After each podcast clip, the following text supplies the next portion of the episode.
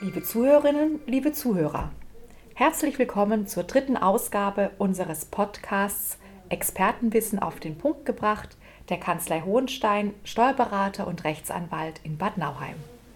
Mein Name ist Kerstin Schäffler, ich bin Steuerberaterin und Partnerin hier in der Kanzlei und ich freue mich sehr, heute Herrn Rechtsanwalt Stefan Schneider begrüßen zu dürfen. Er ist auch Fachanwalt für Arbeitsrecht und Herr Rechtsanwalt Schneider ist mit uns in Bürogemeinschaft tätig, betreibt also seine eigene Kanzlei unter der Anschrift der Kanzlei Hohenstein.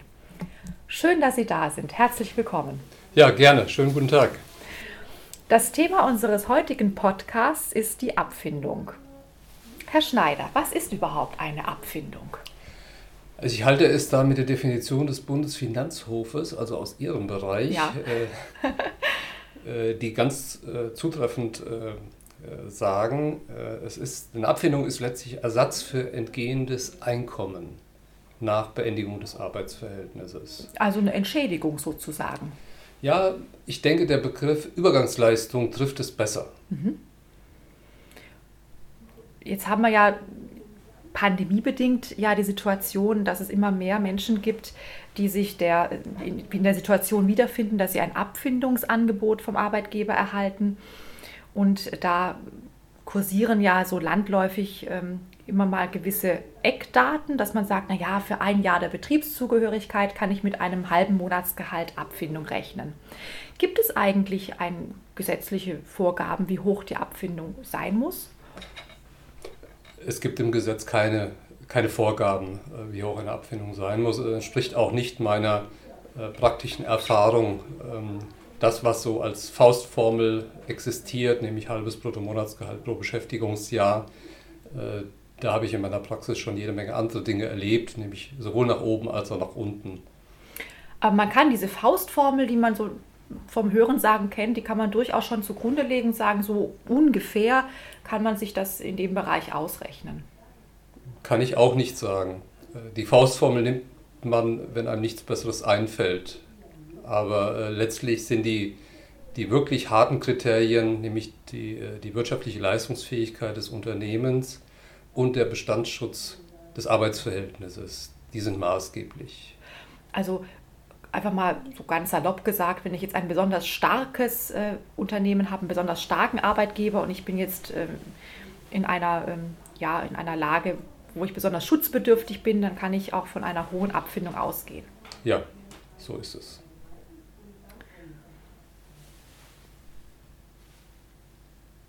Gibt es eigentlich in Ihrer Beratungspraxis öfter mal so Fälle, wo Sie feststellen, ähm, die Abfindung, die, ist, die passt gar nicht? Also der, der Arbeitgeber gibt viel zu wenig äh, herein in, in, oder legt zu wenig auf den Tisch oder. Ich glaube, ähm, Sie meinen auch nur diesen Fall, dass er zu wenig auf den Tisch legt. Zu viel ja. ist selten der Fall, wahrscheinlich, ne? Oder da wird sich niemand beschweren oder auch niemand zu Ihnen kommen, gell?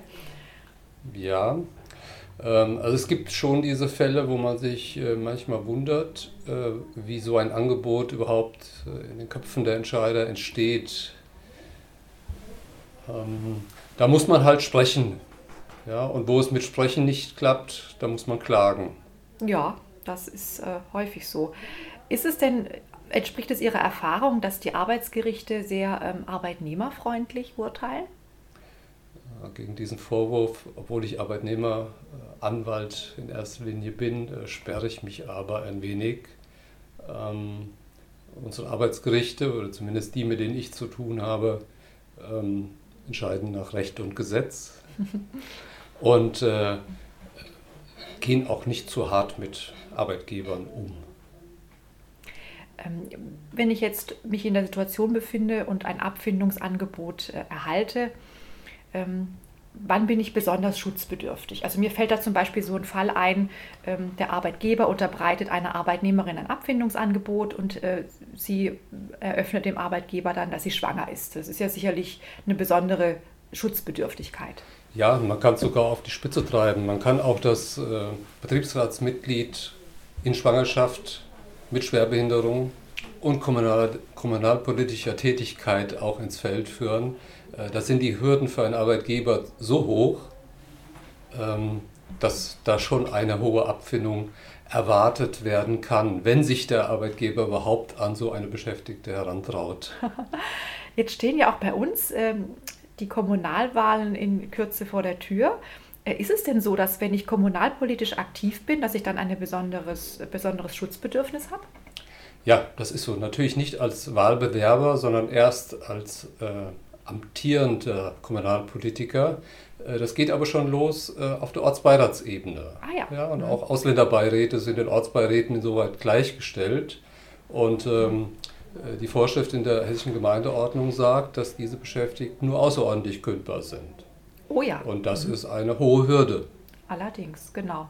Wahrscheinlich ähnlich wie bei ähm, Arbeitnehmern, die einen Schwerbehindertenausweis haben. Das ist sicherlich auch eine hohe Hürde für den Arbeitgeber und wird ähm, sich sicherlich auch auf die Höhe der Abfindung auswirken. Die Hürde ist nicht so hoch bei Schwerbehinderten. Mhm. Das muss man ganz klar sagen. Da, wo der Arbeitgeber im Verfahren vor dem Integrationsamt betriebsbedingte Gründe ins Spiel äh, führt, äh, zur Beendigung des Arbeitsverhältnisses, da hat äh, das Integrationsamt nur einen eingeschränkten Prüfungsmaßstab. Interessant wird es nur dort, wo der Arbeitgeber krankheitsbedingte Gründe anführt. Mhm.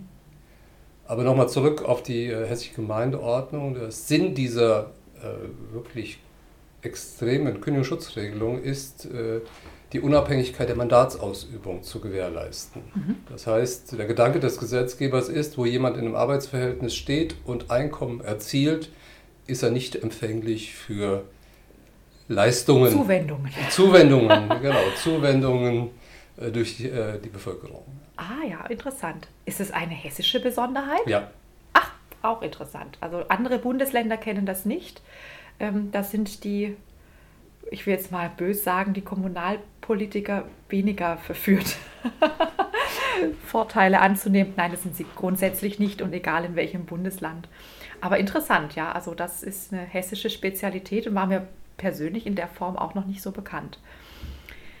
Ja, aus steuerrechtlicher Sicht gibt es auch einige Dinge zu beachten, wenn ähm, eine Abfindung angeboten wird oder eine Abfindungszahlung ins Haus steht.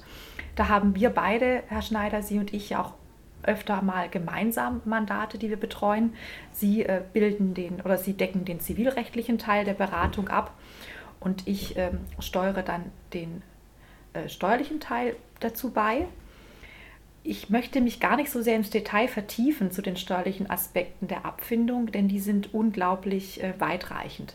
Ich will nur einige Eckpunkte ansprechen zum einen ist es so, die Abfindung ist ja, wie wir vorhin herausgearbeitet haben, ja eine Art Entschädigungszahlung für entgangene Einkünfte.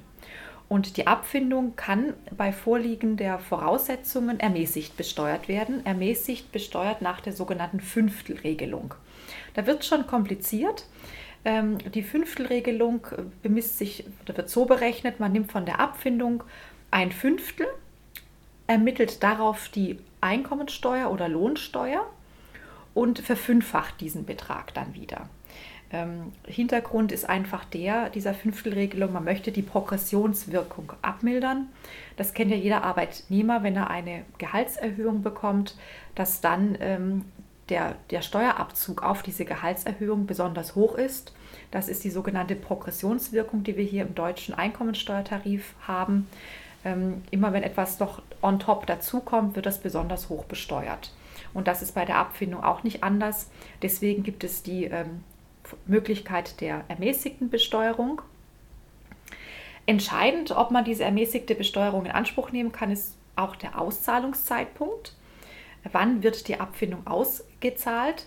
Die ermäßigte Besteuerung ist nämlich erst äh, kann nur dann angewendet werden, wenn eine sogenannte Zusammenballung der Einkünfte vorliegt. Also wenn ich wenn mir in einem Jahr besonders viel Geld zufließt, was mir unter normalen Umständen nicht zugeflossen wäre. Und da muss man schon schauen, wann wird die Abfindung ausgezahlt, damit man eben in den Genuss dieser ermäßigten Besteuerung kommt. Es gibt noch mehr Möglichkeiten, die steuerlichen Folgen einer Aus Abfindungsauszahlung abzumildern. Zum Beispiel kann man die Abfindung auch umwandeln lassen in ähm, Altersvorsorge Beiträge, entweder indem man zusätzlich in die gesetzliche Rentenversicherung einzahlt oder indem man bestehende betriebliche Altersvorsorgeverträge nutzt und die Abfindung entweder ganz oder teilweise dann umwandelt in ähm, Altersvorsorgebeträge. Auch das ist eine Möglichkeit, ähm, eine hohe Steuerlast auf die Abfindung zu verringern oder auch zu vermeiden. Gibt es eigentlich Alternativen zur Abfindung in Geld? Ja, ich denke da vor allem an die Verlängerung der Kündigungsfrist anstelle einer Abfindungsleistung, äh, denn äh, Sie müssen sich vorstellen, Abfindungen sind äh, unbeschränkt pfändbar und wenn ein Beschäftigter sich im Privatinsolvenzverfahren befindet, dann fließt diese Abfindung als Kapital direkt an den Insolvenzverwalter zur Gläubigerbefriedigung. Ja. Das hat dann für viele Beschäftigte wenig wenig Geschmack, äh, diesen Weg zu gehen. Kann man nachvollziehen, ja. Kann man nachvollziehen. Gibt es eigentlich auch ähm, andere Dinge, auf die ich achten sollte? Zum Beispiel ähm, gerade jetzt in der Corona-Zeit und ähm, im Zweifel haben wir auch noch eine Wirtschaftskrise größeren Ausmaßes vor uns. Sollte ich da als Arbeitnehmer auch noch andere Dinge beachten? Ja, man könnte daran denken, äh, die Abfindung auch Insolvenz geschützt auszugestalten. Oh, das ist ein wichtiger Punkt. Ne? Ja. Also viele Unternehmen ähm, sind schon am Wackeln. In manchen Unternehmen sieht man es aber auch nicht an als normal Beschäftigter. Und äh, wenn ich mal beispielhaft äh, in meine Erfahrungskiste greifen kann, äh, es gibt also das Unternehmen äh, Karstadt Galeria Kaufhof, dürfte jedem bekannt sein.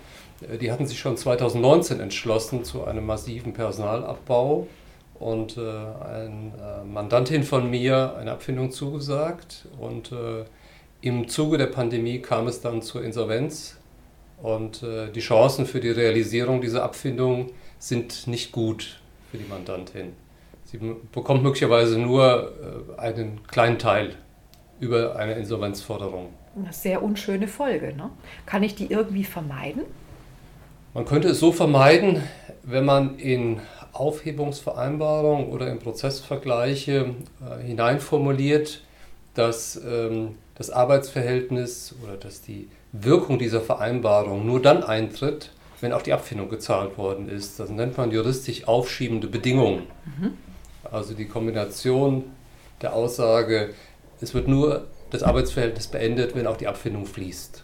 Das mal so umgangssprachlich dargestellt.